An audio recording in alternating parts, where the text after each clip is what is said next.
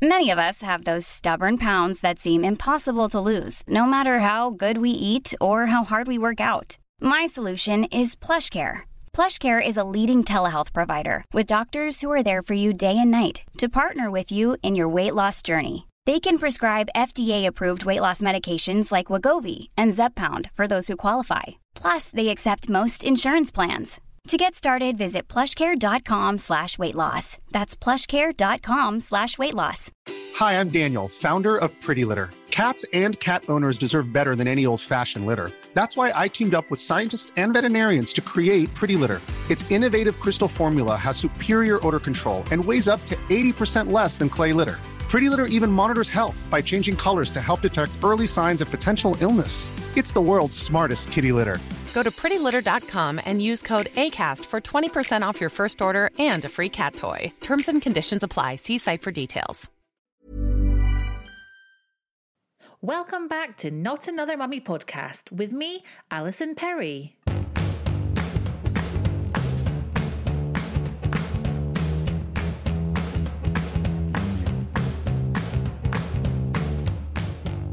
Welcome to the final episode in this mini series looking at family life during the coronavirus pandemic. We've looked at lots of different areas from homeschooling and keeping kids happy to what life is like for pregnant women and new mums. I've had loads of feedback from listeners telling me how useful and helpful you have found these episodes and how some of you have been listening on your daily walks and runs. And I'm the same. I have found podcasts to be absolutely invaluable when I'm out walking or running. It's almost like having an extra link to the outside world, isn't it? So, on this final episode of the mini series, my guest is Dr. Rangan Chatterjee. Rangan is a dad of two and a GP whose whole ethos is around offering people a lifestyle prescription rather than medication. Rangan is a regular on BBC Breakfast. He presents his own hugely popular podcast, Feel Better, Live More, and he presents his own BBC programme, Doctor in the House.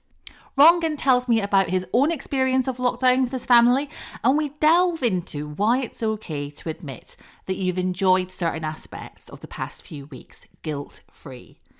He also shares his tips on building a routine and he talks about our desire to hang on to the positive changes that we've made, things like going for a daily walk once lockdown measures are eased. So I really hope that you get loads out of our chat. I have a feeling that you will.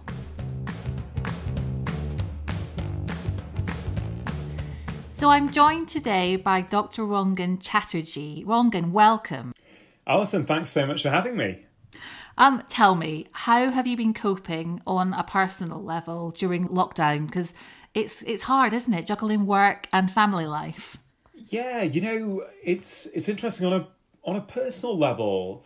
It's not been too bad actually. So, um, I think it's important for me to say at the start that although we're all experiencing lockdown together, I think we're all experiencing it in very different ways. So uh, depending on our job, whether we can work from home, depending on whether we have space at home, or whether we've got a garden. Uh, I think our experience is going to be very, very different uh, depending on our own situation. And I think I've really realized how lucky I am in my life in terms of. Um, you know, I've got a house with a, I've got, I've got a, you know, a bit of space in the garden, and the weather has been really quite nice in the UK for the majority of lockdown. And so, you know, I've been in the garden you know, pretty much every day at some point, uh, my kids have been in the garden quite a lot. Um, yes, I've had to work, um, but I guess I'm lucky that with some of my work I can do it from home. Uh, but it has been challenging on one level because, let's say, you know, like you, I have my own podcast and it's, you know, like this big juggernaut that goes out every Wednesday at 1 p.m. without fail. And my wife produces it, so she tends to work full time on that. And you know, we've got our kids home. Both of our kids are, you know, one's nine, one's seven, and they're at home at the moment. So, you know, trying to work and also trying to spend time with the kids has been a bit challenging. But I've got to be honest, Alison. I think we've really quite enjoyed many aspects of this. And I, I don't mean to be insensitive. I appreciate many people are struggling. A lot of people have lost their jobs, their work. Um, a lot of people are in very stressful situations. I know that, and I'm not taking anything away from that. But I think on a, you know, you asked me on a personal level, I think the four of us have actually, um, there's been many, many positive aspects. I will say that. I think that's fine to hear, though. It's, it's nice, refreshing to hear, and it's actually fine for you to admit that because you shouldn't feel that you have to pretend that it's been a nightmare just because other people have been struggling. Yeah, I think that's a great point, Alison. And, you know, if I'm honest, I think a few years ago, I would have felt really bad admitting that there's been quite a lot of this that I've been enjoying. Um, but you know what? I have, you know, I, I don't know how deep you go in your conversations with different guests, but I've done a lot of deep emotional work and personal work on myself, and I've changed a lot of the way I view the world. Um, how keen I am to please other people is something I've really worked hard on. I've really understood where that people pleasing element of me came from.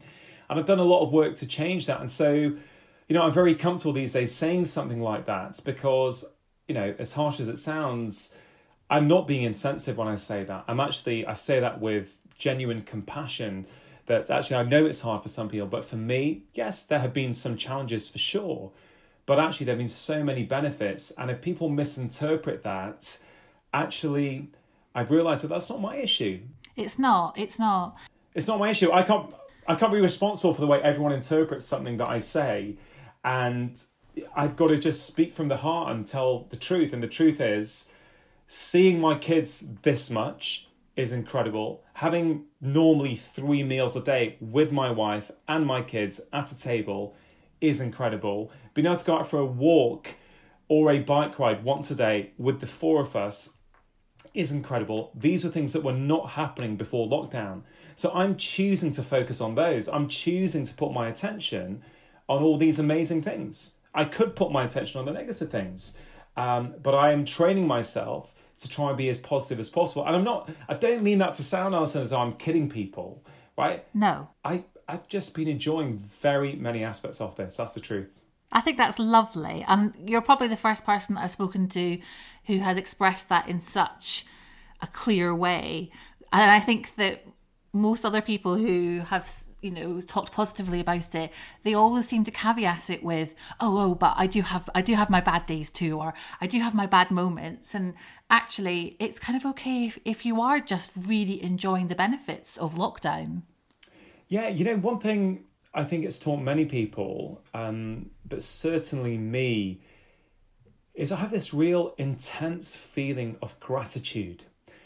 And you know, I'd like to think I was grateful for my life before, but I really don't think I was as grateful for a lot of the simple things. And, you know, I'll give you an example. So, one of the challenges that has been there is that um, I live, you know, five minutes away from my mum, who's 79 years old. She lives by herself since my dad passed away about seven years ago.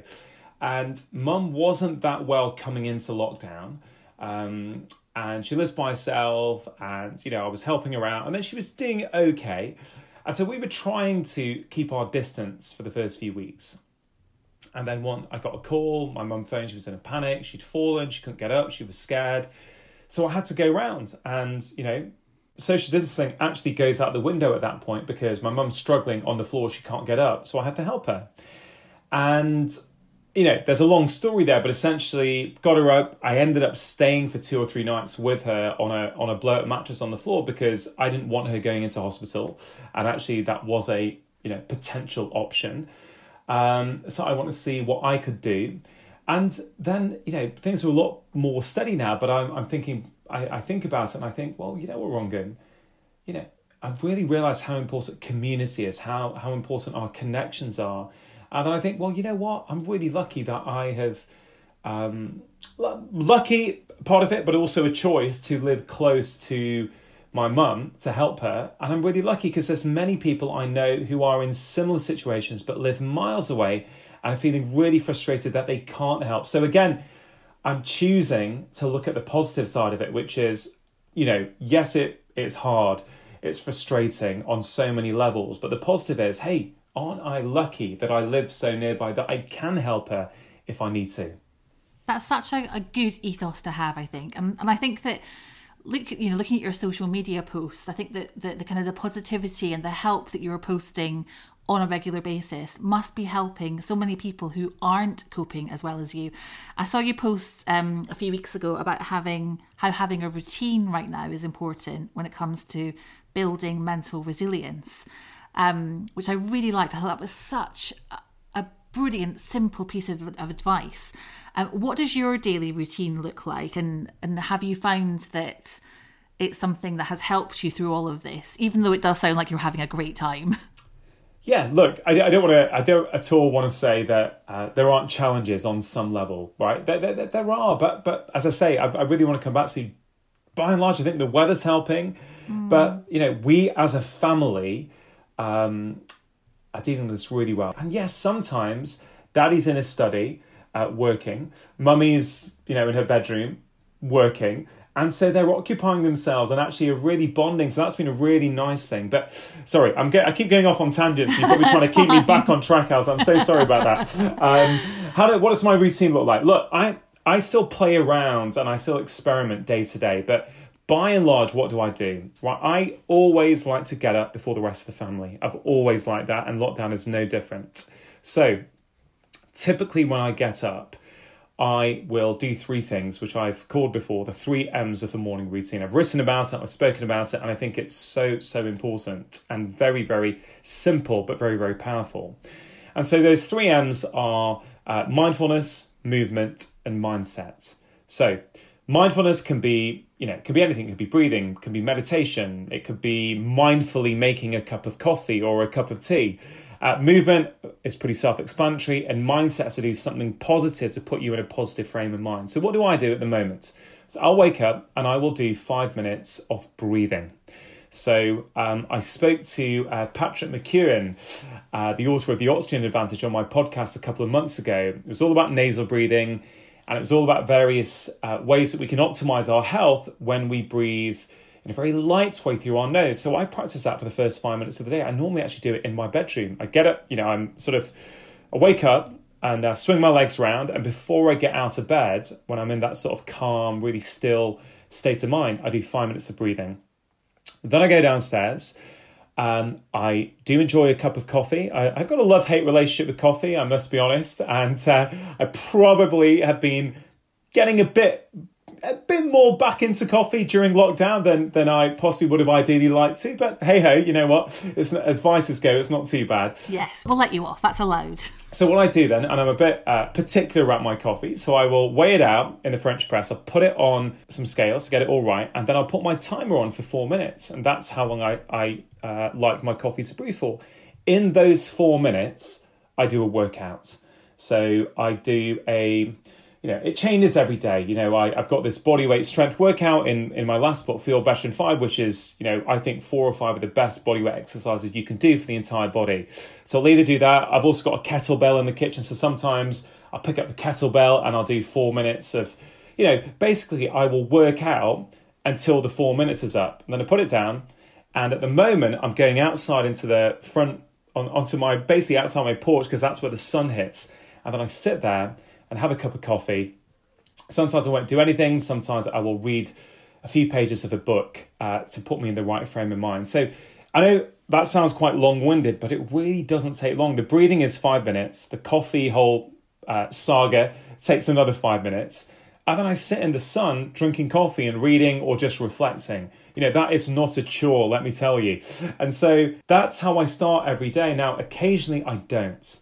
And the and what's really interesting, Alison, is the days when I don't have that time to myself, I'm just generally a bit more on edge throughout the day. I'm a bit more reactive. I've got a bit of a frustration building up inside me at various times. And I know when I give myself those 15 minutes, I'm a better husband, I'm a better father, I'm a better human being, frankly, when I've had those 15 minutes. So, yeah, that's how I kind of start each day at the moment. It's interesting, isn't it? I think that we're all, I mean, it's a generalization to make, but I feel like a lot of us are getting better at identifying what version of that benefits us every day and trying to work it into our day. I think we're all we're all getting better at analyzing what makes us tick and what helps our mental health and what helps our physical health and trying to build that into our day. Would you agree with that? Yeah, Alison, I think you, you've hit the nail on the head there. And I, I've been really reflecting on this because What's so fascinating for me about that is I think the reason why we've got this heightened awareness now is because we've been forced into a position that, frankly, we never would have gradually nudged our way into. You know, it had to be this extreme and this sudden to jolt us out of these kind of overstressed, overbusy lives that many of us, not all of us, that many of us were leading. And so when I ask these questions also on my Instagram feed, um, people will say, you know what? I've realized that starting each day with a walk in nature, that is something that changes my mental health, that it lowers my anxiety, and that is something I'm going to keep going whenever everything reopens in the future, whatever you know that new version of normal looks like. That is something they're going to try and keep going with, and that's the beauty. Again, for all the negatives, some of the positives are we've all, you know, many. I shouldn't say all of us because it's not true for all of us, but many of us have had more time to try new things, to try different ways of doing things that, frankly, in our normal, busy lives, when we're just rushing around trying to get the kids ready, drop them at school, get to work, get back, take them to after school club, bring them home, trying to cook dinner, get them off to bed on time. You know, now that it's sort of slowed down somewhat for many of us, we can go, ah, oh, you know what, I, I kind of like doing that in the morning rather than trying to fit a gym session in at seven o'clock when I'm on my way home from work, knackered, exhausted, and stressed out. And so I think many of us are, are self experimenting in a way that we probably thought wasn't possible. And, you know, it's, I think routine is important. I don't know if you heard, um, I spoke to this incredible guy called John McAvoy on my podcast a few weeks ago. And John, frankly, he's got one of the most incredible stories ever. He, you know, he was uh, one of the UK's most wanted men. Uh, yes, I did listen to this one. Yes, this was fascinating. Yeah, fascinating. Notorious crime family. At the age of 24, he's got two life sentences. He is in solitary confinement for an entire year. So for one year, I think he was in a 12 foot by 8 foot. No, that sounds too small, doesn't it? I think I'm pretty sure it was. He's in a tiny box cell. For one year, he didn't leave that cell, right? He was rebelling against his prison officers. It was a it was an act of rebellion. He was like, I'm staying here. I'm not going out for anything. If you think you're going to control me and think that by locking me in here that actually you're punishing me, I'm going to show you I don't care. And what's really interesting about that is I asked him how did he cope. And he coped by having a routine. He said, without routine, I wouldn't have coped. But I get up every morning and I do my prison circuit workout every single morning. And I asked him, I said, John, did you ever were you ever feeling a bit tired or a bit low on one day? You thought, you know what, forget it, I'm not going to do it today. He said, Rangan, you know what, I did occasionally, but I still did it because I remember every time I did that, the way I felt afterwards was incredible. And then we discussed that Nelson Mandela, Nelson Mandela was in prison for 27 years. And what did he do? He would jog for 45 minutes a day on the spot. Wow. On the spot because it was his way of staying fit, physically sharp, mentally sharp. And look, those are quite extreme uh, situations, Alison, but I think we can learn a lot from those situations. Okay, well, all of us on some level are in some form of confinement relative to our previous lives. And therefore, if those guys can get through a year in solitary or 27 years in jail using routine, using that consistency, well, I kind of think, well, we can kind of learn from that and go, hey, well, I don't need to go to that extreme, but even just a 10 minute routine each day that gives me a sense of agency and control over my life, that's going to have a huge difference. Yeah. And I'd like to think so. I, I've been going for a run or a walk at 7 a.m. every morning. And I've been wondering if I will manage to keep it up after life goes back to some kind of normal. Um, and I do wonder whether everybody else will keep up these good habits that we've formed, whether it is, um, you know, things like more cooking more home cooked meals or going for family walks in the countryside or all of these brilliant positive things are we going to keep these up or will we revert back to how life was pre yeah. lockdown alison it's inc- i mean it's something that i think about all the time as well at the moment is you know, how much of this will we be able to keep in? So, did you say you go for a one hour walk every morning? Yeah, pretty much. 45 minutes, one hour, yeah. Yeah. So, what what often happens with people, I'm, I'm, of course, I'm not saying with you, Alison, but in general, a lot of people go, will say, and this is just a general piece on behavior change that I've seen in almost 20 years of seeing patients. I go, I love going for a one hour walk. And so, often people make it black or white that I either go for a one hour walk or I don't do anything. You often see this when people are talking about the gym or working out. Oh, I don't have an hour to work out, so what's the point? Yeah. And the point is that small things matter. So for you, it could be that, hey, you know what? In lockdown, I had time to go for 45 minutes every morning. But you know what? I don't have 45 minutes anymore. But you know what? I do have 20 minutes. So maybe I can go for 20 minutes. And I'm only adding that in just in case anyone's listening to this and they are questioning whether they're going to have time for this stuff at the end. It's kind of like, well, you don't have to, it's not all or nothing. There are various, it's a, it's a continuum, right? So it could be, I love going for a walk in the morning, but all I can manage is five minutes around the block. Fine. That five minutes is still going to make a difference. So I would just encourage people to say, don't, you know, yes, enjoy enjoy the good weather, you know, because obviously it's it's much easier to motivate ourselves to go for these one hour walks when it's the weather's been like it has been in the UK. You know, come January when it's dark and it's cold and it's raining, uh, I you know I wonder what lockdown would have been like had it happened in January or February, oh, yeah. for example. You know, yeah. I think we would have had a well, not I think, of course, it would be a very different experience.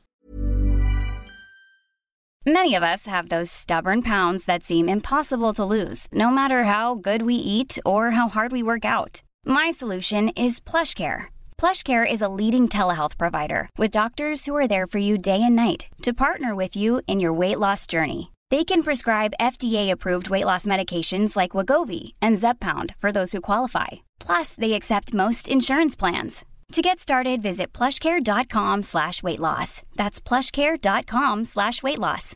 Imagine the softest sheets you've ever felt. Now imagine them getting even softer over time. That's what you'll feel with Boll and Branch's organic cotton sheets. In a recent customer survey, 96% replied that Boll and Branch sheets get softer with every wash. Start getting your best night's sleep in these sheets that get softer and softer for years to come. Try their sheets with a 30-night guarantee. Plus, get 15% off your first order at bollandbranch.com. Code BUTTERY. Exclusions apply. See site for details. I think we've been so lucky with the weather. I mean, everyone keeps saying that we're so lucky with the weather, but I think it has really helped people's mental health to be able to go out into the garden or go for a walk around the block and have, feel sunshine on their faces. Yeah, no, for sure, and it, and it's you know, it's kind of like we're all reflecting, and we're all going to reflect in very different ways. So, and you know, do you know what? I tell you what else? What I was reflecting on um, just a few days ago. I'm in the middle of I'm writing some thoughts down on this, and I may put a post out on this at some point and make a little video on it. But it's just this idea about what is success, and I thought it's interesting, isn't it? How do we define success in society? We define it typically we define it how much money does someone earn? What sort of house have they got? What sort of car have they got? What job yeah. have they got? It's all right, status that, linked, isn't it's it? It's all status linked. But what if we flipped it? What if we define success as how many school drop offs and pickups do you do? How many times a day do you eat a meal with one of your family or with one of your friends? Um, you know, how many bike rides do you go on a week with your family? You know, I, I, I I'm, I'm just sort of throwing it out there. What yeah. what would society look like if that's how we define success? Because suddenly then you've got a very different roadmap then as to what life might want to look like. Well, it's that age old thing, isn't it, where people talk about how motherhood and parenthood isn't valued by society. And actually, that is kind of one of the most important things, one of the most important jobs that we can do. And when you are, you know, on your deathbed looking back, are you thinking about you know the amazing business deals that you struck and you know that industry award that you received or are you actually thinking about your family and the special moments that you spent together yeah for sure and it's i remember when i was uh I don't know, was it when I was in hospitals or early on in my career as a GP? I remember um, being at, I think it was a meeting one evening, and I remember some of the older GPs saying, just chatting and they were just saying, you know, we really regret not spending more time with our kids when we were younger. Uh, and I've heard that over and over again from not just medics, from all kinds of people. And it seems to be that consistency you hear. No one ever says, oh man, I wish I'd worked more. Um, you know, I wish I'd traveled more for work. And again, look, I appreciate there's a certain um, element of privilege to be able to have these discussions because, of course, excuse me, of course, for some people, it's not a choice. Yeah. And I get that. And I would, you know, even certain things in my life are not a choice, right? So I think it's a very individual thing that we've all got to figure out ourselves. What is it that's important to us? So you you, you mentioned family and kids. What when it comes to our kids, what can we be doing to help them through all of this? Because it's it's a pretty unsettling time for a lot of them, isn't it? Okay, so the first thing I think we need to just take the pressure off ourselves and off our kids. I think it's tricky at the moment, you know, many people are struggling. If you are a working mum or a working dad and your kids are at home and you're trying to do your work and you're trying to look after your kids, you know what? Stress, anxiety is very likely to rear its head at some point. And you know, go easy on yourself. That's okay. Like I think be honest with kids is always quite a good thing to do. Uh, so if I'm ever feeling stressed or I've got a lot of work to do or a deadline, I'll often say to kids, "Hey guys, look, I know you want daddy at the moment, but I've got to do this. It's going to take me about half an hour." is it all right if I just go into my study for half an hour, finish this off, and then we can do something in the garden afterwards? For example. And I find that when I do that, the outcome that we both want is met. And actually, there's a, it's a lot calmer because they understand it's not me going, just, I've told you to be quiet, I've told you to be quiet. Yeah. It's more, hey, look, guys, I get it. You want to play with me. I want to play with you too. Just give me half an hour and then I'll try and do that. I think that's important. And I really think, depending on your kid's age, I think they get it. So that's one thing I would say. Um, I think have time with your children where you're undistracted. I think is really really important. So what I mean by that, it's very easy to think we're spending time with them, but we're sort of also looking at our phone, looking at our computer. Yeah. And I passionately believe that even 20 minutes of one on one time where you're fully connecting and fully engaging with them is worth much more than two hours of sort of semi distracted time with them. And so, one thing I try and do each day, and again, I'm not perfect, but one thing I try and do is make sure I spend some real quality time with them. And my phone, frankly, is upstairs somewhere. It's in a completely different room, so I don't have any distraction to look at it or even hear it. Um, and I think with younger kids in particular, if people do need to work, if parents do need to work, I think you're better off sometimes in the morning spending a bit quality time first with your children so they feel that they've got you and they've had that one on one engagement. And then you'll find they may often go and just do a jigsaw or a puzzle themselves once they know they've had that. They've had that security that, hey, mum spent some time with me. Uh, so, you know, I'm no parenting expert. You know, I, I guess I get asked these sort of things a lot uh, as a GP.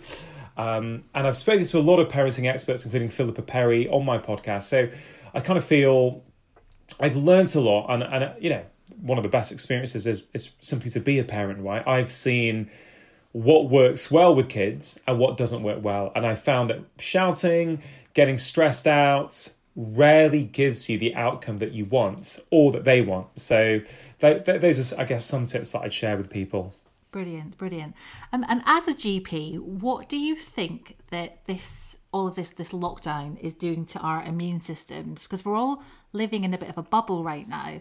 And my kind of concern is that when the kids eventually go back to school and we all start mixing with other people again, are we going to have weeks and months of colds and coughs? You know, in that same kind of way that when children start nursery or primary school, you have weeks of like runny noses and bugs yeah, Alison, I think it's a brilliant question. Um, I think, first of all, none of us know for sure what's going to happen because we've not been in this scenario before. And I guess the slight differentiating factor is that a lot of those coughs and colds tend to happen in that winter season, mm. um, less so in the summertime. And I guess obviously depends what the regulations are, but it would appear likely that we're going to start mixing again in some form, you know, when it's a warmer part of the year, when it's a lighter time of the year, where typically there are less bugs around.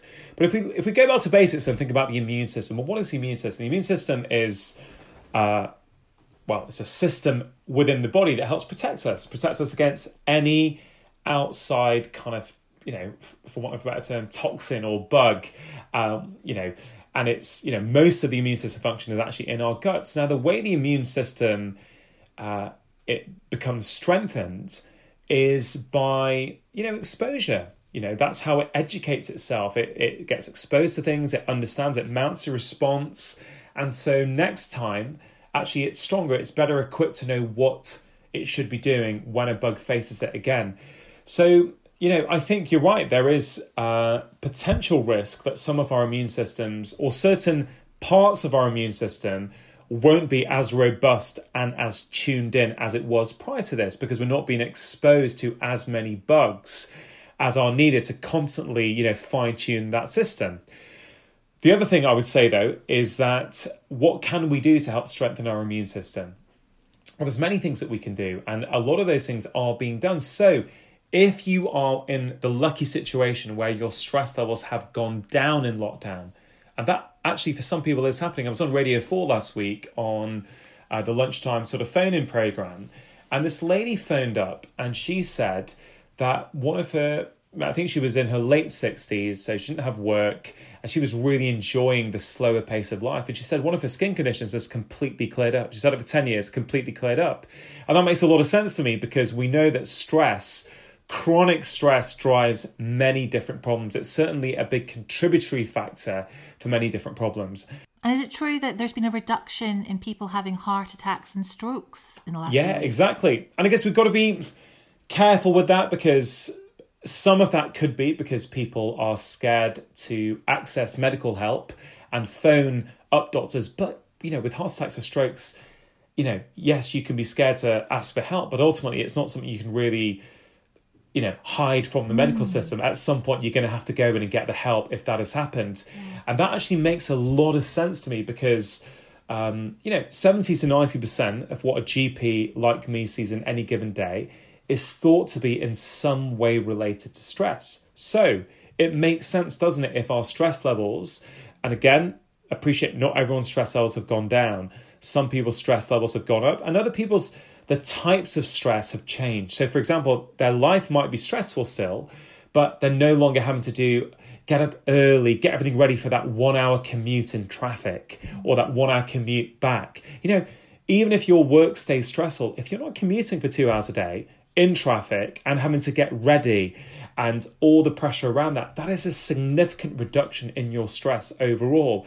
So, any condition that is driven by something to do with the immune system, which is frankly most chronic conditions, whether it's skin conditions, whether it's uh, type 2 diabetes, heart attacks, you know, on some level the immune system is not functioning as well as we would like it to, of course they could get better.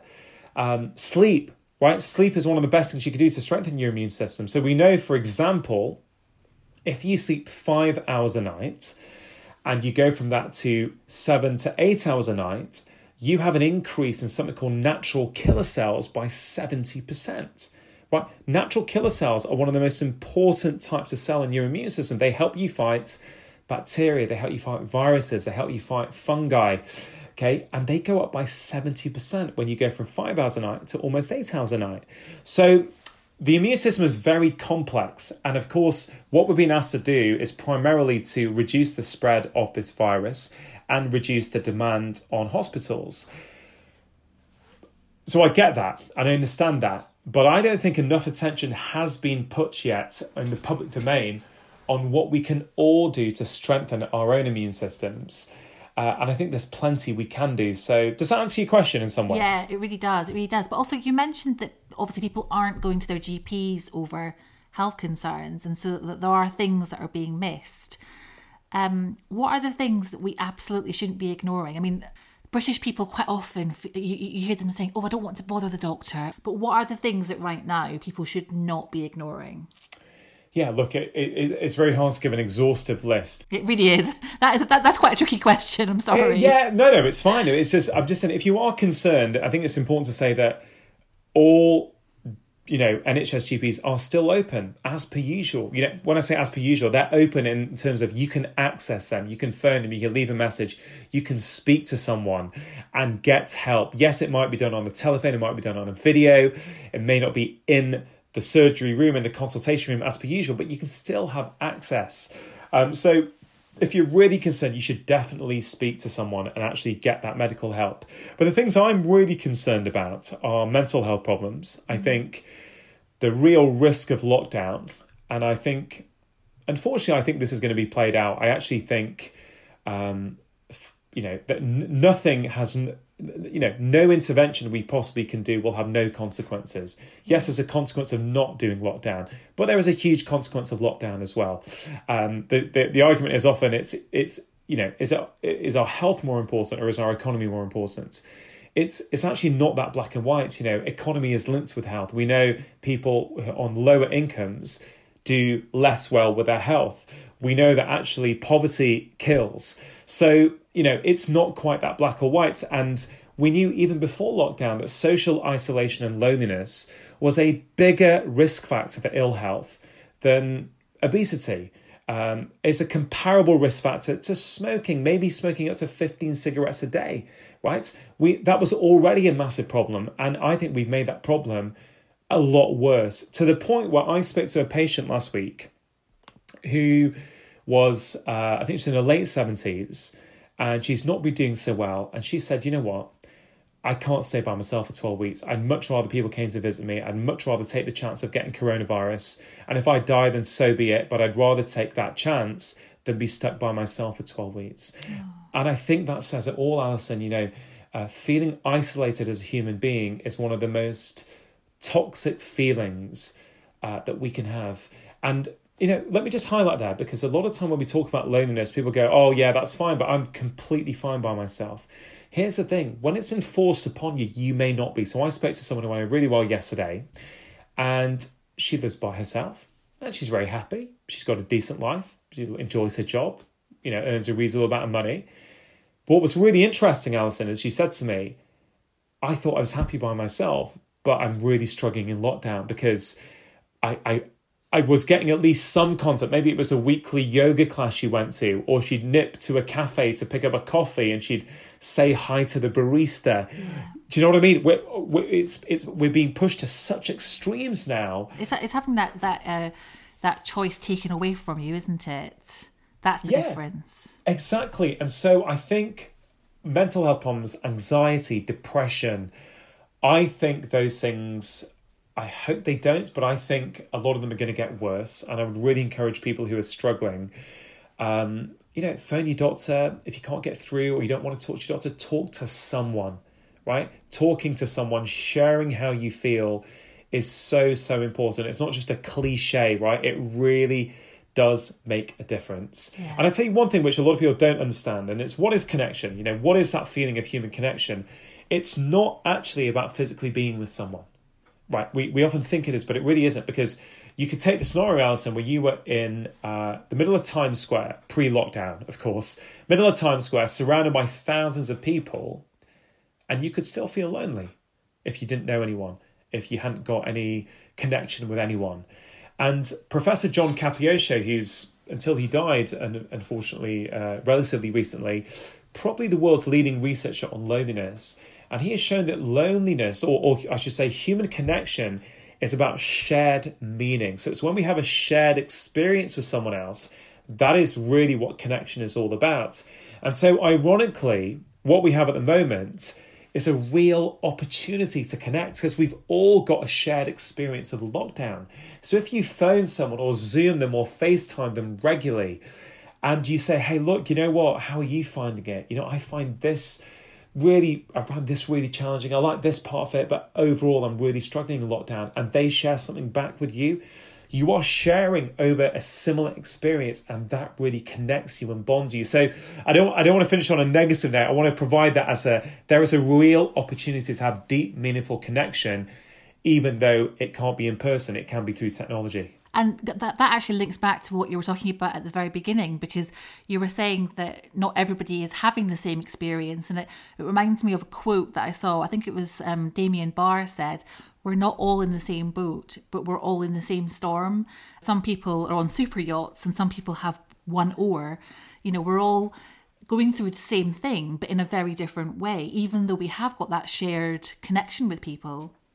Yeah, oh man, I love that quote. I absolutely love that. I've not heard that. We're not we're not all in the same boat. We're all in the same storm. Yeah, that, I mean that says it all. Who who's that quote by? So that's Damien Barr, um, who is a writer and broadcaster. It- I mean that says it all beautifully, doesn't it? It really does. It really does. Yeah, because actually we're all experiencing the same thing but in a very, very different way. We are, and I, I really the, the other thing I'd really like to um, just touch on, Alison, if you don't mind, is about judgment. And I think we, I think, I think you know, situations like this pandemic bring out the best of human qualities, but they also bring out the worst as well. And I think. Uh, many of us are probably without realizing being quite judgmental of other people, the decisions that they might be taking. For example, you know, it's not uncommon a few weeks ago where newspapers will print a photo of people who are not socially distancing and are going out and congregating. And you know, it's easy for people to jump on and go, "Oh, look at them! You know, they've got no respect for anyone else. You know, they're not, you know, they're not thinking about the NHS." And I really feel that actually, when you come from a place of compassion and really try not to judge people, it's a much calmer way of living because we don't know. Like, on the assumption that the photo was real and it was taken in the middle of lockdown, which isn't always the case in newspapers, mm. on the assumption that it's true, we don't know the situation that people in that photo were experiencing. We don't know if there was a, a woman in that photo who's been domestically abused at home. And so therefore she's like, you know what, I, I, I can't stay in my house. I need to get out because that's how I stay safe. We don't know if you were a six person family living in a one bedroom high rise. And you know what? After two or three weeks, you're tearing your hair out. People are screaming at each other. Maybe someone in the household is suicidal. Who knows? But actually, you know what? I know what the government is saying, but we just have to get out. We don't know. None of us know what somebody else is going through. And I really, I, I I really would urge people to try not to be too judgmental because, you know, we may all be um, in the same storm, but but as but as mentioned, we're, we're certainly not all in the same boat. Yeah, that's so true. So true. Really wise advice. Uh, so, finally, Rangan, what are you most looking forward to doing when these restrictions are eased and life feels a bit more normal? What am I most looking forward to doing? Wow, let me have a think. Um, I guess so many different things, but I guess one of the simplest ones is going to see my mum and giving her a hug. Oh, yeah. Yeah, it really is. I mean, I, I really am, and I've, you know, the thing I've really learnt over this period so far. What as we record this, Alison, what about six weeks, something like that, just over Yeah. six weeks. I've, you know, I've I've had a few days where I've been sitting in the garden, um, and having dinner with the family, and the sun is shining, and I've really just been sitting there thinking, life doesn't really get better than this. This this is there's nothing more I could possibly want for at this exact moment than what I have right now. And I've the, the big thing I've got from this whole process is a real deep understanding and realization that happiness is an inside job, that happiness is inside us. It's not out there you know, and we keep looking for happiness out there, more things, buying this, buying that, um, you know, looking for the latest phone, the latest headphones, a new T-shirt. Uh, people are realizing that often they'd go to the supermarket just because they were bored. And actually, when you're being asked to go just once a week, you're like, oh, I can actually do my whole shopping in one one go. I don't have to go six times. you know, exactly. And so I really feel that I've learned on a personal level that I'm really satisfied with my life and I'm really happy with what I've got. And I think that's reflected in the answer to the question, which is, you know what? One thing I'm not doing is hugging my mum. And she's elderly, she's been struggling. I don't know how long she'll be around for. And I've really got it that actually don't take that for granted. So I think that's the thing I'm looking forward to the most. And having the freedom to be able to go and hug her whenever you want to as well. That, that's, that's a big part of it, isn't it? Yeah, exactly. Um, Rangan, thank you so much. I feel like you have just shared an immense amount of wisdom. Massive thank you to you for being my guest today. It's been a joy to talk to you. Alison, honestly, it's really been fun chatting to you. I think you asked brilliant questions, um, and thank you so much for inviting me. I hope your audience enjoy our conversation.